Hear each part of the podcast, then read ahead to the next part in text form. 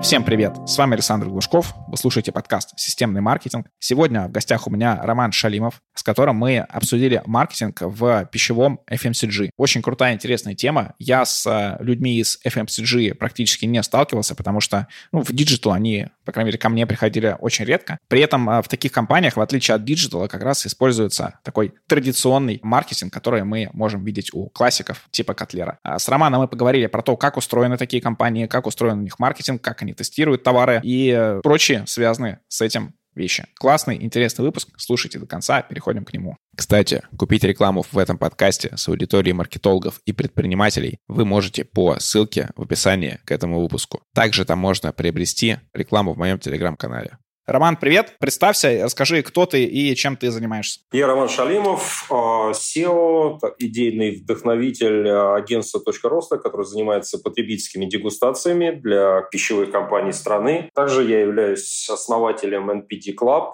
Это такое сообщество разработчиков успешных продуктов в области FMCG. Там у нас много маркетологов, а, бренд-менеджеров и так далее. Ну и, собственно, все мои компетенции так или иначе связаны с потребительскими дегустациями дегустациями, оценкой э, продуктов. Э, Все это называется Consumer Sensor Research.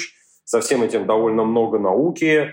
Я вот, кстати, веду курс практика потребительских исследований э, в Высшей школе экономики. Сейчас вот будет второй поток. И если кому интересна, собственно, вот эта тема, кому она близка, кто так или иначе работает в секторе FMCG в маркетинге, в пищевке, им, может быть, это интересно. Всех приглашаем. Круто. Я всю свою рабочую жизнь а, работал с диджитал-маркетингом, которого, как а, мне кажется, в FMCG довольно мало, и практически я никогда не соприкасался с FMCG. При этом, если взять историю, скорее как раз маркетинг в FMCG. Это тот изначальный маркетинг, вот э, то, что было до диджитала, и э, зачем вообще, ну, по да, сути... в котлеровском понимании. Да, в котлеровском понимании и так далее. Вот, а расскажи, э, может быть, кратко, потому что у меня многие слушатели, я думаю, они тоже из моей digital-сферы, какие-то моменты, которые тебе, мне кажется, важно указать для понимания людьми, что такое маркетинг в FMCG. То есть соотнесение моего участка и digital, и маркетинга в целом, да? Это действительно очень хороший вопрос, и э, сферы эти они взаимосвязаны. Иногда люди ошибочно противопоставляют их а, друг другу. Давай я как бы накидаю какие-то такие основные кусочки пазлов. Первое. Мир цифровизируется. И, соответственно, цифровизируется и маркетинг тоже. Но некоторые перебарщивают, и под словом «маркетинг» они уже автоматом фактически имеют в виду исключительно digital маркетинг, да, равно как вот, например, UX-еры, да, вот ребята, которые занимаются разработкой и тестированием user-интерфейсов э, в сфере IT, когда они говорят продукт, по умолчанию подразумевается то, что это цифровой продукт, там, приложка, сайт, там, личный кабинет или что-то еще. Хотя, ребята, продуктом является все. Компьютер, телефон, экскаватор, э, все, что у вас в холодильнике стоит. То есть заужать только до айтишной сферы будет неправильно. Касательно соотношения digital-маркетинга и маркетинга там, классического, не классического в сфере пищевки. Как я это вижу? Я, в принципе, все это сам наблюдал, да, потому что мне не 25 лет, а слегка побольше. Что касается вот промо и продвижения, FMCG рынок всегда двигался там вот тремя основными столпами – это телек,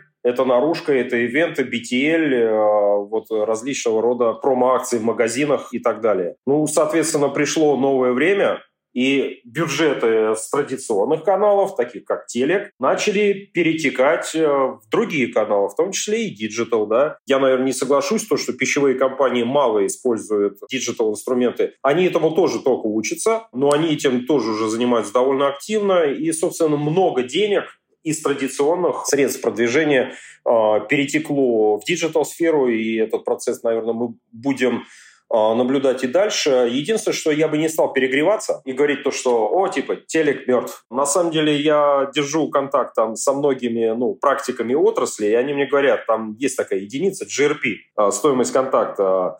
Нигде такого широкого покрытия по такой цене контакта, кроме как на телеке, нет. Я тут был в Останкино у товарища, что-то нет ощущения, что там эти волосяные шарики катаются, там люди выносят коробки и увольняются. Движ идет по полной, снимаются программы, бегают люди. То есть понятно то, что все это еще поддерживается государством, а, потому что телевидение не только да, рекламную функцию выполняет, но, тем не менее, он жив. И как, собственно, кино не убило театр, наверное, digital-маркетинг не убьет э, другие каналы, а в целом просто пресловутая омниканальность, о которой там все последние годы на конференции твердят э, FMCG-шные маркетологи, она просто будет более активно прорабатываться. На каждый канал будет выделяться свой, соответственно, бюджет. Но моя экспертность, в общем-то, не в области э, промо и коммуникаций. Моя экспертность э, в области исследования продуктов, в процессе разработки продуктов, в процессе NPD, New Product Development, R&D и маркетинга, новинок, и текущего ассортимента пищевых компаний. Расскажи тогда как раз про эту сферу и немножко, наверное, можно затронуть про то, как устроен маркетинг в FMCG-компаниях. Я вот представляю это таким образом, что маркетологи вот сидят, э, проводят какие-то исследования, либо результаты исследования других каких-то маркетологов или компаний э, преобразуют в то, что вот нам нужно разработать условный кефир в таком-то форфаркове, э, разместить в таких-то магазинах, на таких-то полках, и вот они тестируют разные истории. Плюс к этому добавляется трейд-маркетинг и вся история уже по именно расположению ассортимента на витрине. Ну, вот смотри, для того, чтобы корректно ответить на этот вопрос, а, надо сначала понимать, о какой компании мы ведем речь. Рынок пищевой, он устроен как перевернутая пирамидка. Что это означает? Что основная часть денег, она сосредоточена у небольшой прослойки суперкрупных компаний. Это крупные транснационалы, которые уже сейчас не такие транснационалы, потому что они перепродались, перекупились, сменились там на русских акционеров, продались за 1 рубль, за 1 доллар с небольшой надписью «вернуть за 1 рубль, за 1 доллар через 5 лет, когда все уляжется, возможно». Но мы по-прежнему про них говорим, там, условно, Мултон Кола, там, Nestle, Pepsi, Собственно, если ты пойдешь в магазин и возьмешь домик в деревне, ты по-прежнему увидишь на нем надпись PepsiCo Holdings. И, соответственно, крупные российские федералы. В России крупные российские федералы, такие как Русагра, Черкизово, Домате и прочее, они в деньгах крупнее, чем транснационалы. Понятно, что на глобальном уровне Пепси больше, чем условно Черкизова. Но в России Черкизова намного больше, чем Пепси. И, например, пищевая компания номер один, это компания «Эвка», знакомая всем потребителям по майонезу «Слобода», но они делают еще кучу всего, включая пищевые ингредиенты. Она в прошлом году показала замечательный результат, она тоже наш клиент. 270 миллиардов рублей оборот. 270 миллиардов рублей. А вот крупные российские федералы, они там 100-130 миллиардов могут иметь, а иностранные э, компании, они могут иметь, допустим, там 60-80 миллиардов рублей. Это тоже супер большие компании. И вот в этой прослойке все выстроено как надо. Там сидят профессионалы, там выстроена структура вертикальная от совета директоров вице-президенту по маркетингу, от вице-президента по маркетингу, директору по маркетингу. От него уже идет ветвиться э, эта вся структура. Внедрено планирование, есть стратегии, есть циклическое бюджетирование разных процессов, есть action standard, такое вот понимание в результате исследования, тестирования и KPI продуктов. Мы идем туда или мы идем сюда. Мы снимаем этот продукт, мы реформулируем этот продукт, мы запускаем этот продукт. Вот у них все так. Я не хочу сказать, что у всех все классно и все супер. Бывает и колхоз. Ничего не могу сказать. Ну, потому что вся наша пищевка, она ну, в стадии развития находится. Собственно, там в 80-х э, годах на том же Западе, там, Америке и Германии никто тоже особо ничего не тестировал там запустили какой-то продукт э, и смотрят, тестовый маркетинг по Котлеру. А потом стало расти количество продукт фейлов. И сейчас там, ну, выживает только каждый десятый продукт. У нас примерно похожая сейчас уже картина примерно наблюдается, поэтому собственно, у нас есть работа. Вот мы посмотрели на верхнюю, скажем так, страту этих компаний. У них одна ситуация. Потом идет куча таких сильненьких игроков, довольно сильных игроков, но они не такие крупные. Допустим, у них там оборот там, до 10 миллиардов. Там уже есть отдел маркетинга, где-то там даже человек 5, но там собственник, например, может активно рулить и даже участвовать э, в создании продуктов. А вот в суперкрупных компаниях собственник не занимается созданием продуктов, потому что собственник суперкрупной компании пищевой, продукт его работы – это команда, это формирование команды, которая уже в свою очередь занимается продуктами. А в средних компаниях легко. А ниже там вообще происходит э, в значительной мере начальная еще работа малыши. Да, мы называем там 1-2 миллиарда рублей оборот.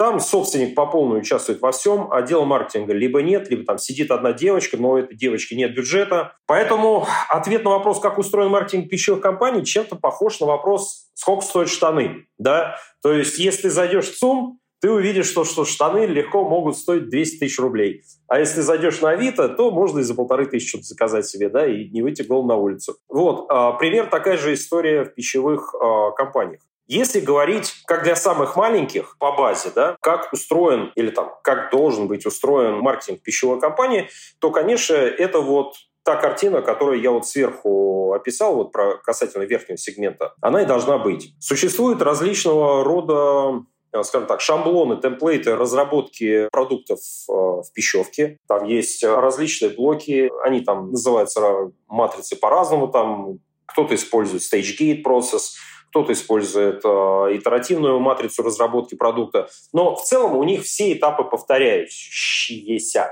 Например, первичная идея, то есть это уровень концепции. Она приходит из разных источников. Где-то э, с выставок, где-то с горячей линии, где-то от поставщиков, где-то из исследований и так далее. Поиск этих идей – это тоже может быть системный процесс. И отработка их, и тестирование этих идей. Но в практике бывает и, собственно, по-другому. Например, директор съездил на пищевую выставку за границу и принес оттуда позицию и говорит, супер позиция. Еще э, как бы проблема большая в нашей пищевке – это станкоцентричное мышление руководства. То есть продукт создается не потому, что он нужен, а потому что у нас есть возможность его произвести. У меня относительно недавно был кейс, э, обратилась компания, и у них была идея сделать такой странный, на мой взгляд, детский продукт. Я говорю, откуда у вас идея этого продукта? А ответ был такой, у нас генеральный директор нашел станок, который может его делать. То есть они идут зачастую, особенно вот малыши, не от э, рынка, не от потребности и не от способности рынка этот объем вкачать, а от способности их самих этот продукт произвести. И очень часто происходит то, что вот этот продукт запускается, есть э, такая категория потребителей, как новаторы, они практически автоматом пробуют все новое. А, какие-то первичные продажи они получают. Наверное, ты тоже сталкивался с тем, что купил какой-то продукт, попробовал и бац, выбросил, да? Бывало же?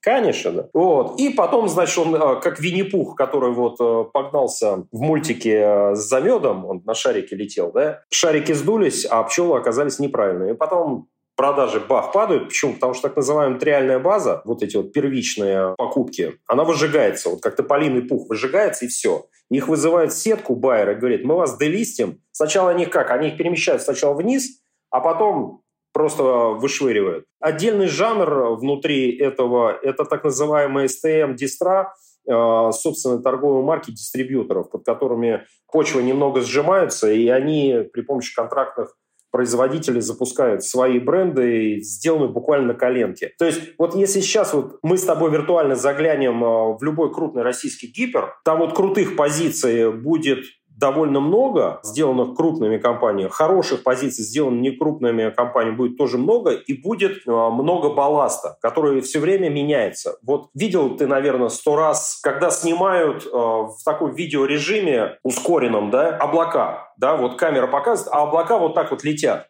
Вот если поставить э, камеру перед э, полкой в российском ритейле, ты вот увидишь, как вот там вот мельтешат, возникают, исчезают вот эти все бренды ООО «Ромашка» и все такое прочее. Это вот этот вот самый процесс. И, соответственно, разработка продукта – это такая мультидисциплинарная штука. Здесь в связке должен работать э, отдел маркетинга, R&D. Это такие вот ребята в белых халатах с биологическим образованием, технологи, грубо говоря, отдел качества. Они э, в коллаборации разрабатывают эти продукты. Э, этапы там в основном базовые ну, я могу назвать, это отработка первичных концепций идей, Потом отработка производственных, юридических и сейловых возможностей по запуску этого продукта, производство опытной партии и тестирование. Вот здесь, собственно, подключаемся мы. Как раз хотел э, перейти на то, где подключаетесь вы. А, правильно понимаю, что вот произведен какие-то подготовительные работы, собрана концепция продукта, произведена тестовая партия, и она, по сути, передается вам. А, ваша задача — это найти пример вашей целевой аудитории по там, разным портретам, которые у вас есть, и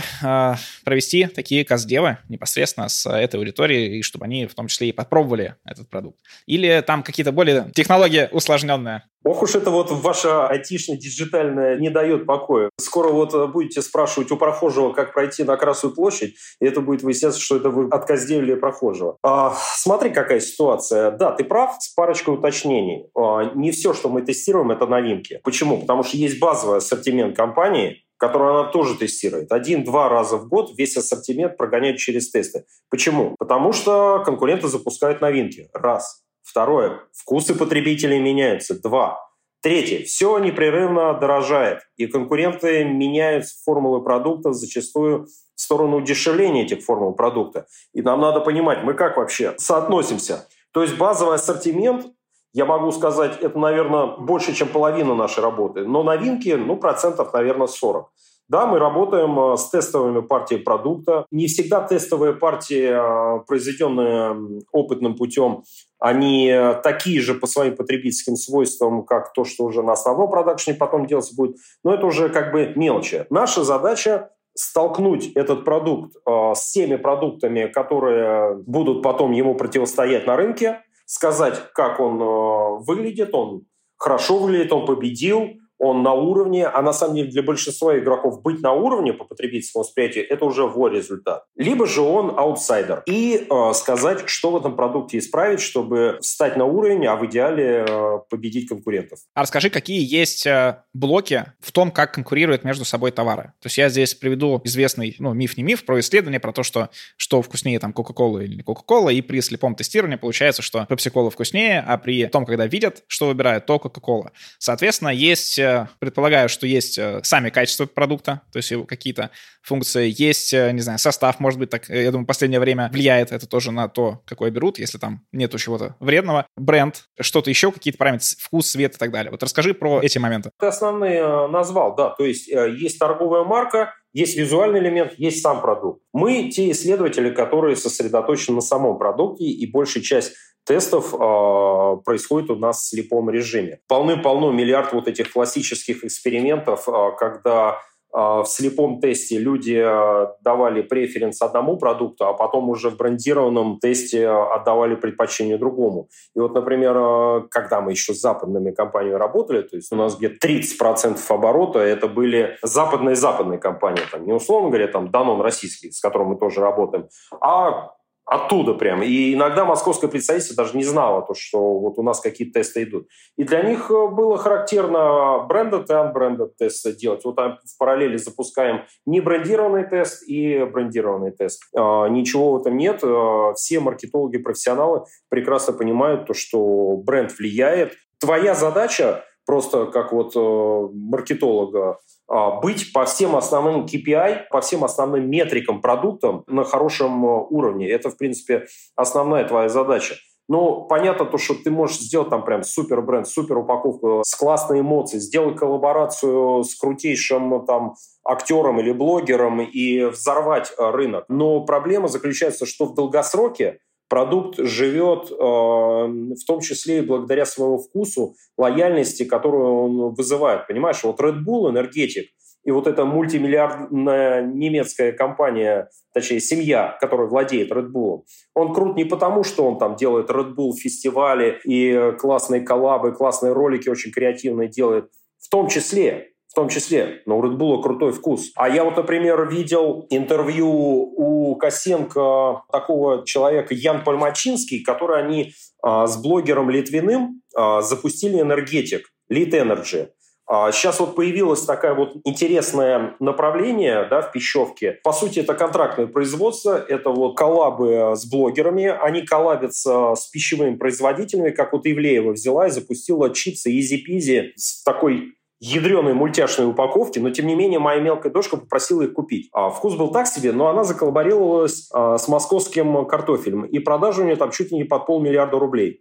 Круто, круто, но для крутых производителей чипсов это вообще незаметно. И для крутых производителей энергетиков, вот э, то, что Lead Energy там продалось там на пару сотен миллионов рублей, им тоже вообще вот честно, они вот так вот посмотрели сверху вниз, ну окей. Это вот как вот огромные акулы-киты, и вот что-то вот как бы там внизу что-то плавает. Но, а, тем не менее, феномен этот интересный. Он мне был интересен тем, что а, вот этот Ян Пальмачинский, он в своем интервью сказал то, что ну, вкус – это всего лишь вопрос подбора ингредиентов.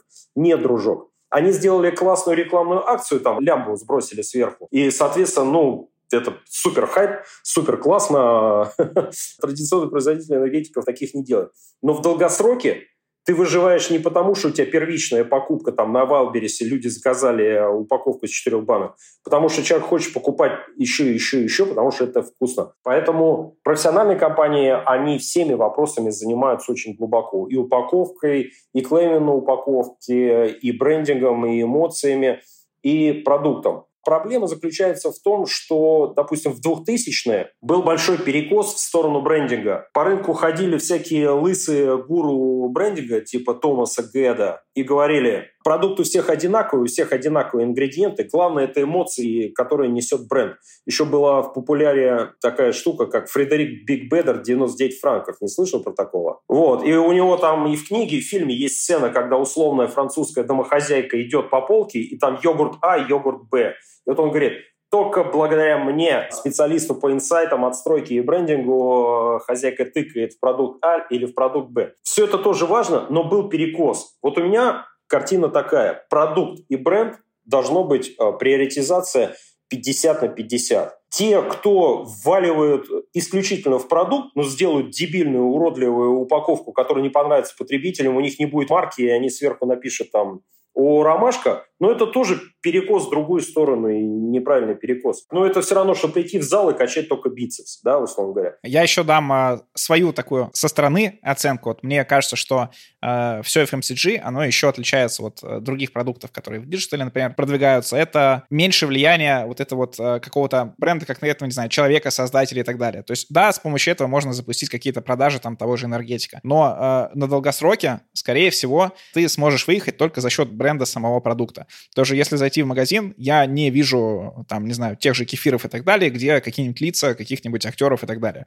При том, что в рекламе они могут использоваться для какого-то кратковременного повышения продаж, узнаваемости, но на долгосрочности это все отстроенные компании, отстроенные товары от э, какого-то человека конкретного или какой-то компании, это вот общая история. И отсюда, мне кажется, еще есть э, уже такая про внутреннюю кухню, почему, например, я мало знаю э, маркетологов, которые вот работают с FMCG, хотя они там как раз э, самые вот такие исходные маркетологи, их тоже много. Это то, что ты хороший маркетолог в FMCG, если ты работаешь, наверное, с какими-то крутыми известными брендами, ну, либо с чем-то, где ты можешь показать свой масштаб.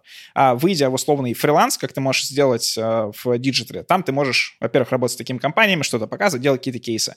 А как отдельный маркетолог, фрилансер, FMCG-маркетолог, такое, я думаю, не особо популярно. То же самое могу сказать про фарму. Ну, бывает. Не, на самом деле есть консультанты, э, такие внешние консультанты в нашей сфере. Представь себе, допустим, вот ты, Александр, владеешь там небольшим заводом глазированных сырков где-то в Самаре у тебя там нет возможности содержать э, крутой отдел маркетинга, и ты э, используешь внешний какой-то ресурс экспертный. Это как бы тоже возможно. Что касается роли личности, но она не совсем нулевая. Если взять там тех же братьев Феррера из компании Роше, там бренд Нутелла, наверное, тебе знаком, или там а, нашего Коркунова, условно говоря, который создал бренд Коркунов, или там Тинькофф, у которого были пельмени Дарья. Да, такие как бы примеры есть. Но ты прав в том смысле, что а, пищевые компании, они огромные, они, э, кстати, вот это тоже отличие от диджитал-сферы, в том числе методов тестирования, да. Вот в диджитал-сфере а, все методы тестирования, они направлены на быстрое тестирование продуктовых фич и отправление их в работу. У них не бывает больших выборок в исследованиях, у них там вот распространен а, элемент коридорных интервью, так называемых, когда ты вышел, там пять человек спросил, если пять человек сказали то, что эта фича дрянь, мы эту фичу не делаем. И, э, скорее всего, вот в этом случае работает. А, это так. А, пищевые компании, они более неповоротливые. И я объясню почему. Гораздо более долгий цикл запуска и производства, а главное, более дорогой. Может быть, со мной айтишные компании не согласятся, но если вы там грубо говоря, накосячите. Вот, например, у меня свежий косяк. Я тут обнаружил э, в HeadHunter, что если ты смотришь на кандидата и нажимаешь кнопку «Пригласить», ему в чат падает вот такой вот текст. «Мы с вами хотим встретиться», бла-бла-бла-бла-бла. Мне казалось этого достаточно для того, чтобы человек откликнулся. И потом я со временем стал замечать, что на эту кнопку «Пригласить» люди не откликаются. Я думаю, ну, может быть, наше предложение неинтересно. Но потом я в какой-то момент вот выбесился и сделал вот пресловутое коридорное интервью, прямо как сотрудник UX отдела HeadHunter. Я стал вот этим людям, не откликнувшись, писать. ребята, а вот что, вот вы видите это, а выяснилось, что они этого просто не видят. И если ты вот такой вот скрыл, то ты, грубо говоря, за ночь можешь там зафиксить это там как-то переделать, да. Если у тебя костяк в йогурте, ты это за ночь не зафиксишь. Провальный продукт – это ну, сразу большие деньги. Это потери год. Ну вот разработка продукта – год. Ну, Бывает где-то быстрее, там, допустим, в той же кондитерке и у хлебников, да, бывает побыстрее. Но в молочке, в мясе, в снеках разработка новой SKU-шки э, – это где-то год. Есть такое понятие, как цена ошибки. Если ты, допустим, э, владеешь небольшим бараночным заводом, ну, запустил ты баранки, э, не знаю, там, с изюмом, они у тебя не пошли. Ну, ты, это вопрос у тебя перенастройки оборудования. Ты бац, запустил там баранки, условно говоря, там, не знаю, с кунжутом они пошли. И ты успокоился. Чуть-чуть другая ситуация у ребят, которые запускают какой-нибудь там сложный йогурт. Сидят в какой-нибудь большой гигантской российской компании э, молочной. И этот йогурт разрабатывают запускают. Это инвестиция в гигантские такие цеха из железных трубок, стекла и всего прочего, которые вот просто вот так вот не поправишь, и потерять их будет э, супер обидно. И где-то совсем высоко есть супертранснационалы мировые, типа там Проктора, Кола и так далее. Эти товарищи, если они запускают продукт, они его каскадно запускают по всему миру. И э, они тесты делают потребительские также по всему миру. И поэтому э, какой-то бленд кофе э, для того же Nescafe для Италии может быть чуть-чуть такой, а для Германии может быть чуть-чуть другой. В абсолютно одинаковой упаковке. Потому что есть вот региональные особенности потребления, которые такими исследованию э, выявляется. То есть понятие цена ошибки, оно супер важное, и очень многие этого понятия не видят, как бы его, его как бы нет. Они вот находятся в парадигме действовать, действовать, действовать. Вот у нас есть идея, мы действуем, действуем, действуем. А потом это может заканчиваться тем, что вот как доктору к нам приходит, ой, помогите, у нас вышвыривают из сети, автейки низкие. Автейки – это уходимость. Нас выгоняют, что делать с продуктом там делаешь тест, выясняешь, что там продукт, там, условно говоря, небо царапает потребителю. Вот. И это означает продукт одной покупки, наш любимый. Слушай, классно, очень интересно. У нас с тобой э, заканчивается время нашего выпуска. Если реакция будет положительная и э, аудитории интересно еще послушать про FMCG, это очень редкое, ну, для меня, по крайней мере, общение, то пишите. Также и про фарму можете писать. Вот я узнал, что у меня родственник как раз такой маркетолог в фарме, такой тоже в традиционной э, большой крупной фарме. Тоже, если что, могу позвать его или кого-то еще. Буду рад помогать, да, без проблем. Супер. Напоследок расскажи. Вот э, мне кажется, что здесь будет актуально э, тем слушателям, которые еще выбирают свой путь в маркетинге.